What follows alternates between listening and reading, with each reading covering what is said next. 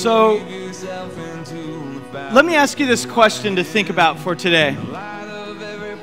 When you think of a church, the question I have for you today is what's the point? Or as one author once wrote this book, Philip Yancey, he said, Church, why bother?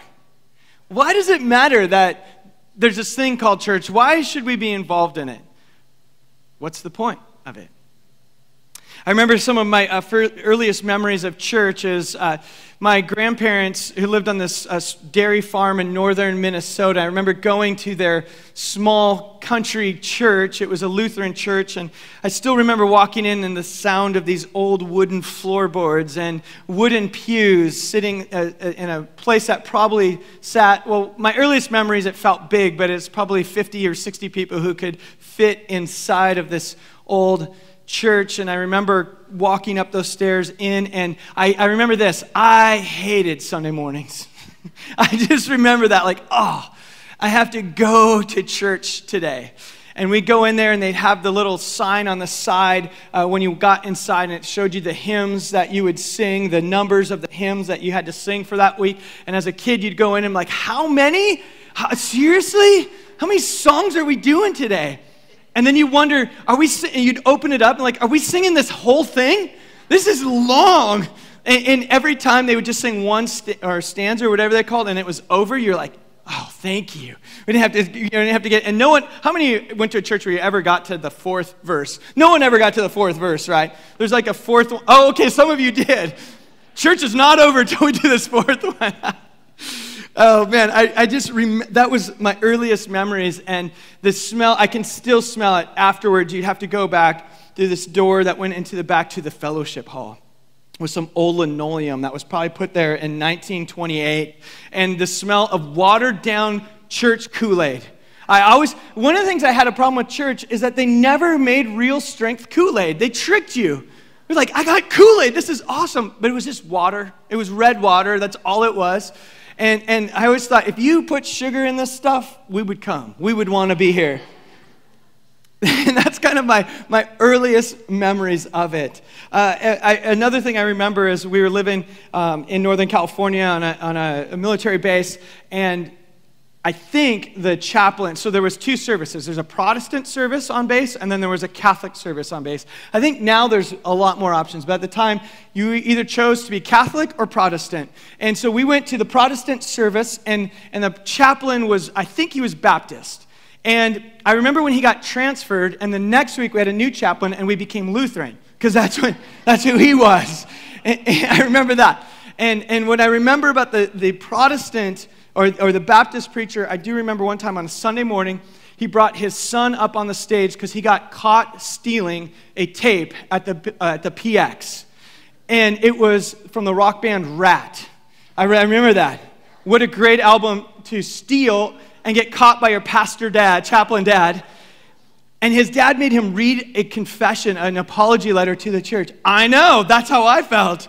I was just like, bro, you can't get caught when you do that kind of stuff. That's how I felt. And, and I remember living on base, they always told us that whatever you do, it goes on your dad's records. That's what we thought. And so I, th- I don't know if it went on his record or not. All I know is every time the MPs chased us, we didn't get caught. He did because he was a chaplain's son. But anyway, I remember that clearly and thinking, ooh, I hope that never happens to me. Then, when we became Lutherans and, and they made me an altar boy, I had to wear this robe every once in a while and carry the candle up and light these candles because there was like four kids in the church, so we alternated. And I think it was because they wanted us to sit on the stage because then they knew where we were. That's, it was, that's all it was. It was like, where are those Rosenbaum kids? There they are. We're good. So that's how I, that was my experience. That was my beginning of church. So, needless to say, I didn't grow up thinking, like, you know what I'd love to do one day? I'd love to work in a church.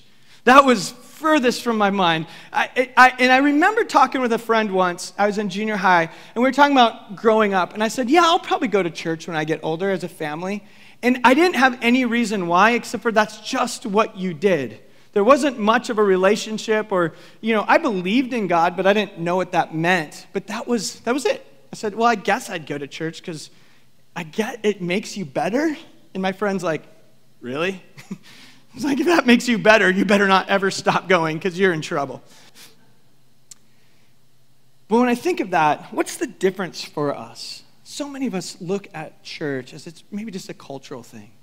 Maybe it's just something that you do because that's what you do. Or there's this one country music song where he says, always go to church because your mom said to, which I think is great advice, but, but why? Why? We're going to use the rest of this month, or this whole month of August, to look at why does God design the church and why is it more than just watered down Kool Aid and flannel graph stories and hymns on the wall? What is this deep rooted tradition that lasts, that's been going on for thousands of years that we're a part of? Why did God design it this way? And why does it matter? Or why should we bother with it? So I want to invite you to open your Bibles to the book of First Peter, the letter in First Peter, and we're going to be in chapter 2. We're going to get there in a little while and, and to kind of answer this question for us today. But first, I want to start with you, you see on the screen here, it, it's this, this word ecclesia or ecclesia. If you've never heard that before, you might say, okay, I have no idea what this means, but this is the word that we use for church. In fact, it, it's a Greek word, and it didn't start off as a word for church, but the, the root of it, it's actually uh, means a called out. So the ek is something called out of something or out of something. And then it's a called out group of people or an assembly. So it's an assembly or a group that's been called out or called to be different. We, we have this word actually in the Roman world was used. It was, it's a Greek term that originally the Greeks used it as it was kind of their first senate. It was a group of people who were called out to be different, and they were the ones who made laws. And then we knew uh, in the Roman times, uh, under the emperors, there was ecclesias, were these towns. There were these cities that were designed to specifically be these city states that were loyal to Caesar. So they were specifically called ecclesias. It was loyal to Caesar. In fact, there's a story in Matthew chapter 16 where Jesus walks with his disciples to this town called Caesarea Philippi, named after Caesar. And it was from uh, the, the governor or king in that region of Philip. So he names this town after Caesar, but that town was actually considered an ecclesia.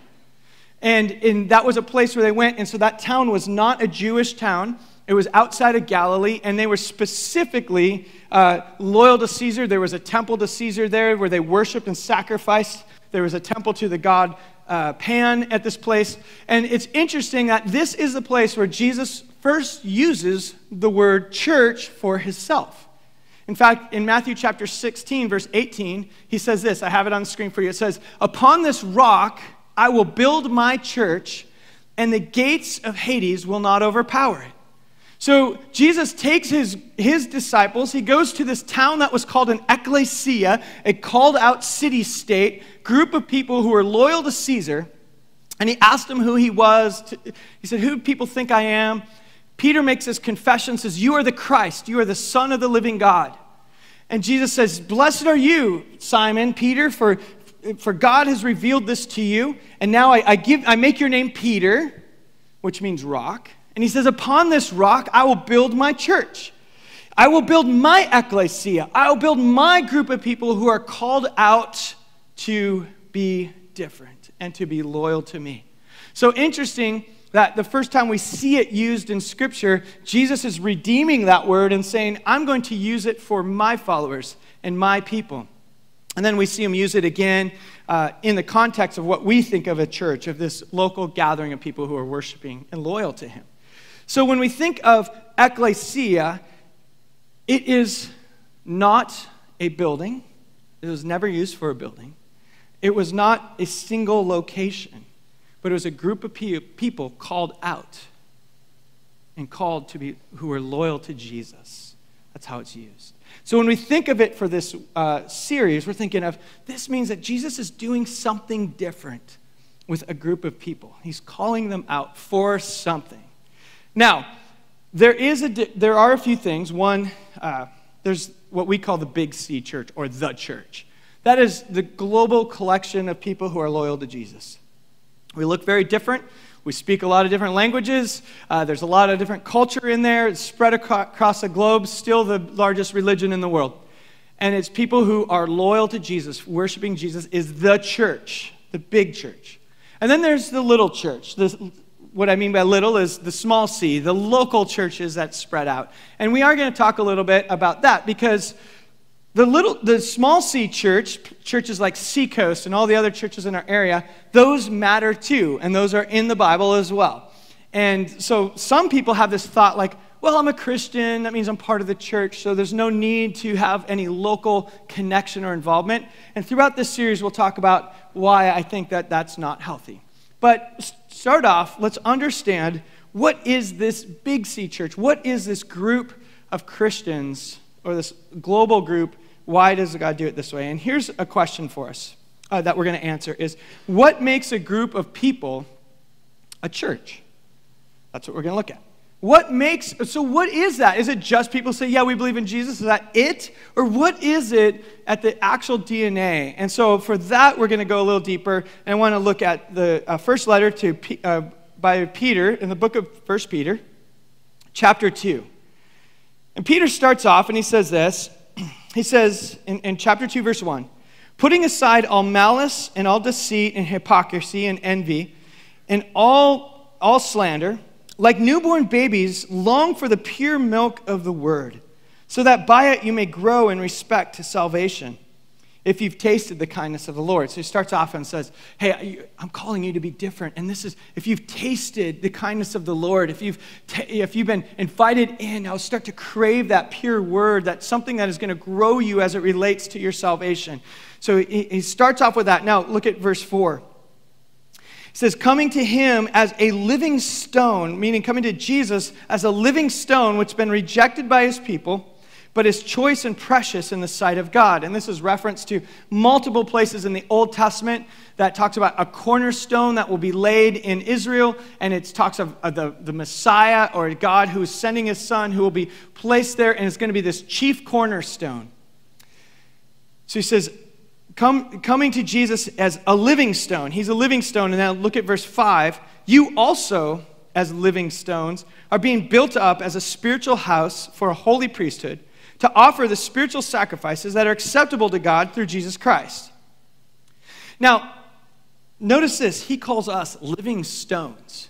This is kind of interesting terminology, isn't it? Jesus is the cornerstone, the chief cornerstone. He's a living stone. But what, why, are, why is he calling us living stones? What does that have to do with?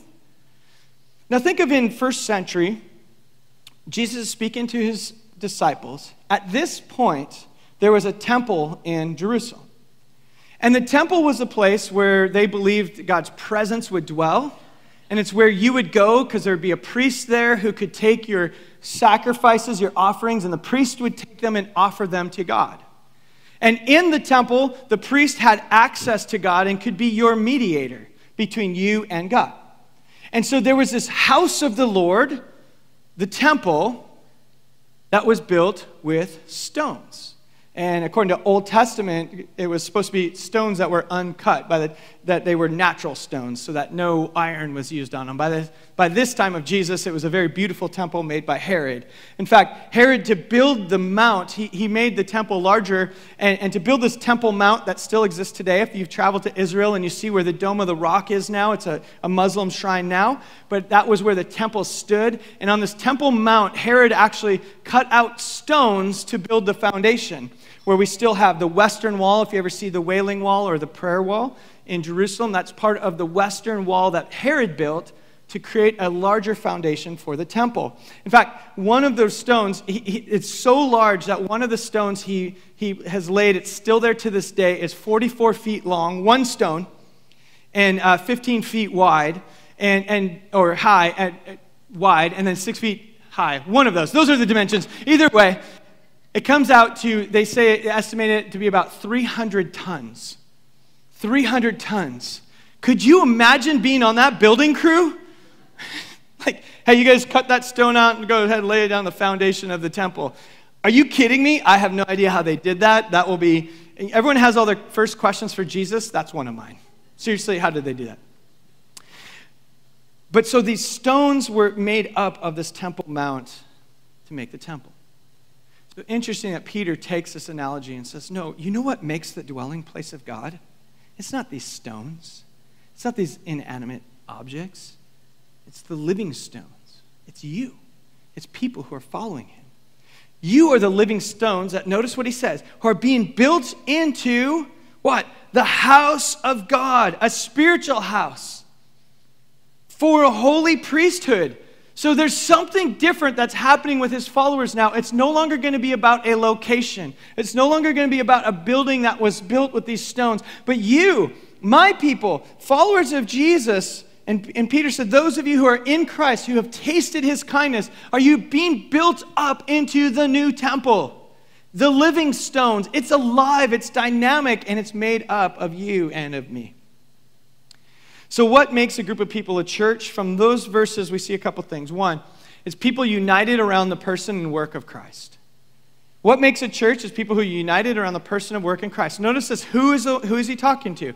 Those who've tasted the kindness of God, who are being built up and learning and craving the Word of God, meaning what Jesus has done, what he has spoken, what the life he gives to us, all of that pertaining to our salvation. So, people who are united, remember, called out people. So, we're called out for something. We are loyal to Jesus, and we're united around the person and work of Christ. You are not a church if you're not united around the person and work of Christ. It's not the same. It's not living stones being built into a spiritual house. So the second thing is this people who are fulfilling the mission of God. This is one thing that the church does. Notice this we're being built into a spiritual house for a holy priesthood. A holy priesthood. And we're going to see later on in, in 1 Peter that you are called priests. So, some of you, when I ask you what's your earliest memory of church, my guess is some of you in here had to do with priests and a Catholic church or any of those kind of churches. Mine, again, it's like I remember little things about it. The idea of priests in the Old Testament was you needed someone to give you access to God. You needed someone to carry out the mission of God, and it was the professionals. It was those who were born the, for the Jews, born into the right family. So they were born as in the priestly family, the Le- Levites. Jesus is saying now what we find in the New Testament is you are being built in a spiritual house and a royal priesthood. So you now are the ones fulfilling this mission of God. You are the ones with direct access to God. You are the ones who carry his presence and his blessing to the world. You don't have to line up and find someone else to do it. You are now, this is your job you're invited into. You with me on it so far? So when we talk about the church, it's we're loyal, we're united around Christ, and we're fulfilling his mission. Now, when our teaching team was studying this, we we're thinking about it one of the things that we uh, wanted to address was this that this is not a new idea. Jesus didn't say, Hey, I know we have all this history called the Old Testament. Let's change things up. Let's try something different here in the New Testament. I'm going to come up with a new plan. The, the church was God's plan from the very beginning. And what we really want you to understand today is that what, what we're talking about is actually been talked about from what we call the Old Testament or the Hebrew Scriptures. That this was God's plan from the beginning. So I want to show you a few verses uh, that come from the Old Testament. First one is this in Exodus chapter 19, verse 5. Notice this language. This is God speaking to Moses right before he gives him the Ten Commandments. He says this Now then, if you will indeed obey my voice and keep my covenant, you will be my, my own possession among all the peoples. You shall be to me a kingdom of priests and a holy nation. So again, notice from the beginning, God says, I'm going to make a covenant with you, Moses. And this is an agreement that he makes. But there's a little difference in it. Notice what he says If you obey my voice and keep my covenant, then you shall be my own possession. What really he's saying is, I'm about to give you the instructions of what it looks like to walk in my ways. And if you choose to do that, you're going to be my kingdom of priests, a holy nation. I'm going to fill you and bless you with everything you need to carry out this mission. I have a plan for you. This is an important role. And notice this kingdom of priests and holy nation is exactly what Peter is addressing in 1 Peter. This is what we're being made into. And what we see here in this covenant is that God is making a, he's promised to, he's promising to bless them and fill them with all they needed to carry out this mission. But even this is not the only place it happens in Scripture. In fact, in Genesis chapter 1, God tells Adam and Eve, Be fruitful, multiply, and fill the earth. I made you in my image. I'm going to bless you. And now, what do I want you to do? To represent me to all the nations, to spread out my glory and, and praise to the ends of the earth. Be my people and be on mission. That's from Genesis chapter 1. And Genesis chapter 12, this is going to be on the test at the end of August, just so you know. In Genesis chapter 12, God speaks to Abraham, who becomes the father of the nation of the Israelites.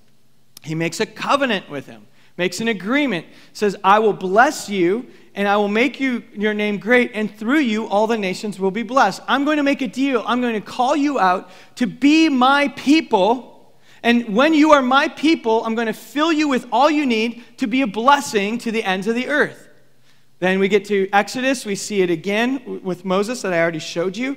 I'm going to, this is the nation of Israel. Now I'm going to give you a law so you understand more of my heart and who I am.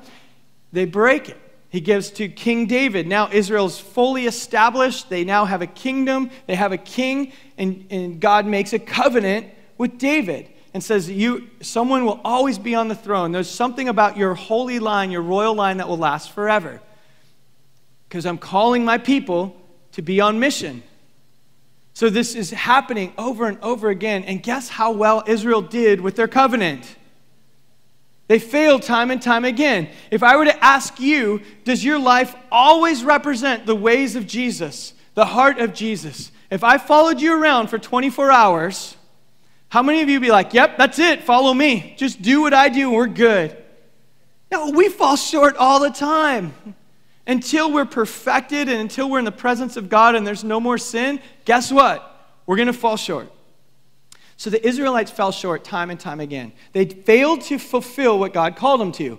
Represent my ways, be people who bring life, who bring justice, who bring hope, instead of take it. And they kept failing and failing. So then we find the prophets in the Old Testament. And God speaks through the prophets and says, I knew this, this is my plan from the beginning to call people for myself, but I know you'll fall short. So I'm going to make a new covenant with you one day. I'm going to make a new covenant. He says it in Ezekiel chapter 36. He says, I'm going to put in you a new heart and a new spirit within you. I'm going to make a covenant with you. I'm going to do something in you.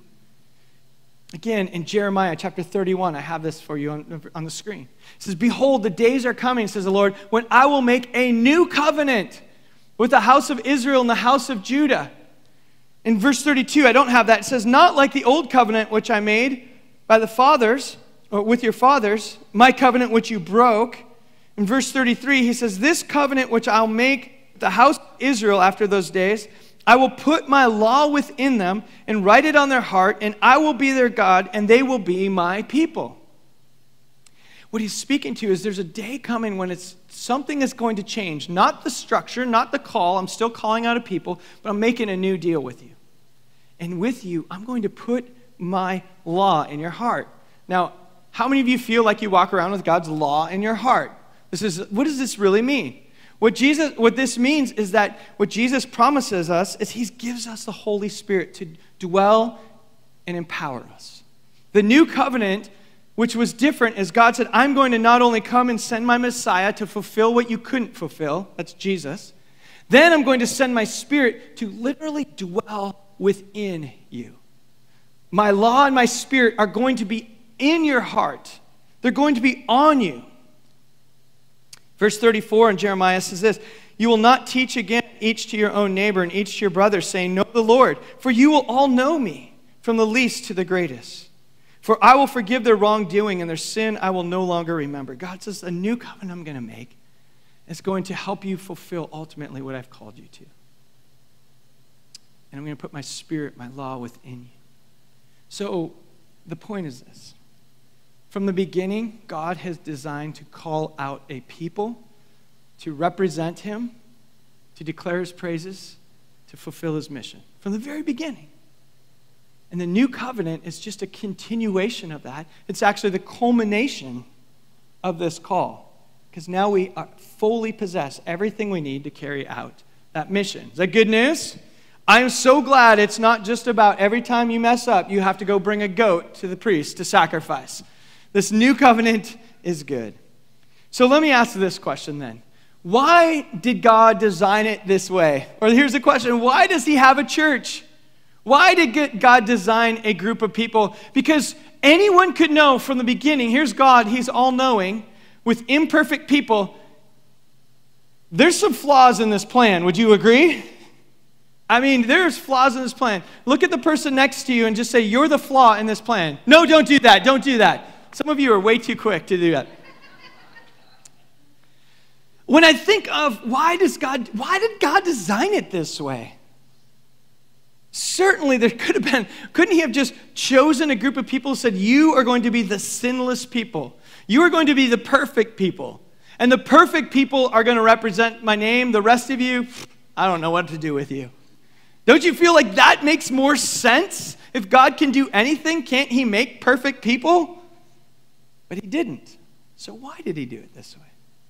Why did He choose a church instead of just saying, hey, one mess up and you're done? Let's go back to 1 Peter chapter 2. And we're going to skip a few uh, for the sake of just, he gets into some Old Testament language about cornerstone, and we're going to skip that and go down to verse 9. And he says this You are a chosen people. You're a royal priesthood. Sound familiar?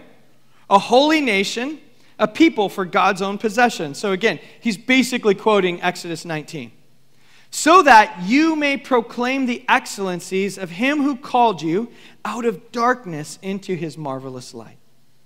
For you once were not a people, but now you are the people of God. You once had not received mercy, but now you've received mercy. All of this is language from Old Testament. Isaiah talks about being called out of darkness into his light. Hosea, multiple times, says, You were not the people of God, but now you are. You were people who didn't have mercy, now you are. And there's a couple things we find in here. First one is this He calls a church of people. One of the first jobs, and the main job he wants for us, or the first job is this to proclaim the excellencies of him who called you, or to pro- proclaim the excellencies of God. Why does he call a church? One of our jobs is to proclaim the excellencies of the one who called us. Now, some of you might say, that sounds kind of selfish. Why would God create a people and say, Your job is to proclaim how excellent I am? That sounds, from a human standpoint, that seems kind of uh, arrogant. Would you not agree? Let me just give you news. You are not the perfect creator of the universe, though. You were not there before things existed. All things do not exist because of you. You are not excellent like God is, okay? So when he says, declare my excellencies, it's because something of his very nature is worth declaring and praising. The command throughout Scripture to praise the Lord and for all the nations to praise the Lord is repeated over and over and over again. That for all the nations to know and proclaim the excellencies of God. Peter writes again in 2 Peter uh, chapter 1, verse 3. He says this The divine power has, granted, has been granted to us in, for everything pertaining to life and godliness. In other words, God has now given us everything we need, blessed us with everything we need for life and godliness through the true knowledge of Him who called us by His own glory and His own excellence. Something about the very nature of God is worth proclaiming. And it's God's heart that He not only receive praise, but that we, pro- that we recognize His excellent ways and proclaim those to the nation to proclaim the excellencies. He wanted a group of people to do that. When he created us in, in his image in Genesis chapter 1, verse 27 and 8, he says, I want you to be fruitful and multiply and fill the earth with my image.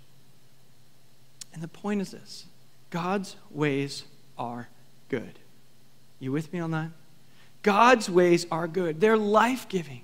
They're actually for your good and for the good of others.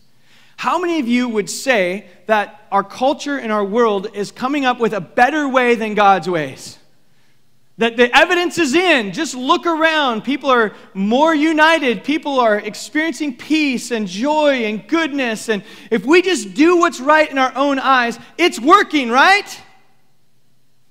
The answer is no, it's not. If you're confused, I don't think it's working. And God's saying, if you would just trust, if you would just enter in and trust the creator of the universe and what I offer to you, that my ways bring peace and goodness, justice to the earth. Amen. Yeah. They're for our good. His ways are for our good and for the good of others. The other reason he calls a group of people is this it's to gather more, gather others into the family. He starts with a group and says, Now go to the ends of the earth, fill them with my glory. In other words, my mission is that more and more would know me and walk with me. Again, why is that good? If we all lived the ways of Christ, if we all understood Jesus and allowed him to live his life through us, do you know how life giving that is to everyone around you? God wants to invite more and more into experiencing that forgiveness, that peace, that joy of knowing him the joy of relationships that no longer have, you don't have to prove yourself and you can freely forgive. You can freely be who you are as Christ lives through you. And there's reconciliation. I, I, I know my marriage exists and lasts and, and it's healthy because of Christ, because we are able to mess up and give grace to each other. Because we don't have to one up each other. We don't have to keep score. And if we kept score, I would be losing. But in Christ, we're set free to, to accept each other in our imperfections and shortcomings and say, God's doing something new in me. He's creating something new in me. And there's reconciliation within marriages, within relationships. It doesn't make it easy all the time, and there's bumps. And some of you walk with Jesus, and there's relationships that are still, they're broken. I get it. God wants to restore. He's able to bring in his grace and mercy. And why wouldn't we want the rest of the world to know that? You know, this week I was, uh, I, I, did a lot of studying my undergrad through seminary, and then I did postgraduate work at Hebrew University doing religious studies. And, you know, we studied all these ancient Near Eastern religions and cultures. And so this week I was kind of reflecting back on a bunch of the ancient uh, religions. Does anyone else do that for fun? Yeah, nerd right here, I get it. And one was because, well, what makes God different? What makes a church different?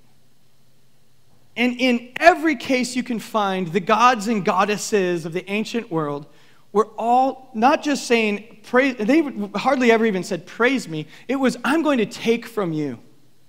Their people were designed to bring them food. A lot of them were there to fulfill their own fleshly desires, sexual desires of the gods and goddesses. And, and when you read all these stories and you look at them, they're trying to make sense of the world, but they're doing it from a purely human perspective. Of these gods and goddesses who you go like, oh, that looks a lot like the people I see on TV. No wonder you came up with that story. It's easy to come up with stories of gods who look like the rest of us. And I can't find any God who said, I want to call the people to myself to go expand this movement to the ends of the earth so the earth may be blessed by my goodness.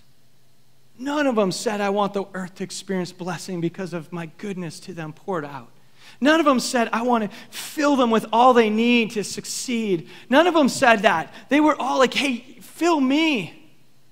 But God says, I want the world to know me and to experience this life that I have for you. So as the worship team starts making their way back up, today is really just to introduce this idea of the ecclesia, the called out people. The idea that God has called us for something. And what He's called us for is for your good and for the good of the people you interact with every single day. And He's invited you to be a part of this. And yes, we're going to talk about what that means to to, we call it the one another's. What does it mean to be a local church together and a global church? We're going to talk about how we can even use our own giftedness and how God uniquely shaped you to be a part of his purpose. We see that from the very beginning in the Old Testament when they build the tabernacle. He uniquely shapes people with different gifts and passions. There were people who loved to sew, and God said, I made you like this on purpose. For me, that's just, that's impossible to think that exists. But God said, that is, this is for good. And so you, God has made with a purpose and on purpose. Your passions. And so we're going to explore that as we look at these next few weeks. But today, what we want to end with is just to know that this thing that God has designed, it would have been my plan. I wouldn't even come up with this plan, it wouldn't have worked. But this is, you are God's plan A. Seacoast is God's plan A. He didn't say nothing else is working. Let's, let's try a thing called a church. No. From the beginning, he says, This is how we're going to do it. People called out to declare my excellencies and invite others into the family. That's you. So we're going to sing one last song here. And I want to invite you to stand as we sing this last song. And let's just close our time here in prayer and, and move into the song. And God, we thank you so much that, well, I, I thank you in particular that you somehow made me with a purpose. And you made every single person in this room and everyone listening online and everyone in the plaza, that you made them with passions and on purpose to invite us into your story. And God, some of us started as little kids in a country church, dreading having to sing psalms and songs to you. But Lord, from the beginning, you had a bigger plan. And so, Lord, let us rest in that plan today. Let us just bask in the glory of who you are and proclaim your excellencies because, God, you are worthy of our praise. So we turn our hearts to you and we ask you, invite you to move through your spirit in our lives today. We thank you and give you this time.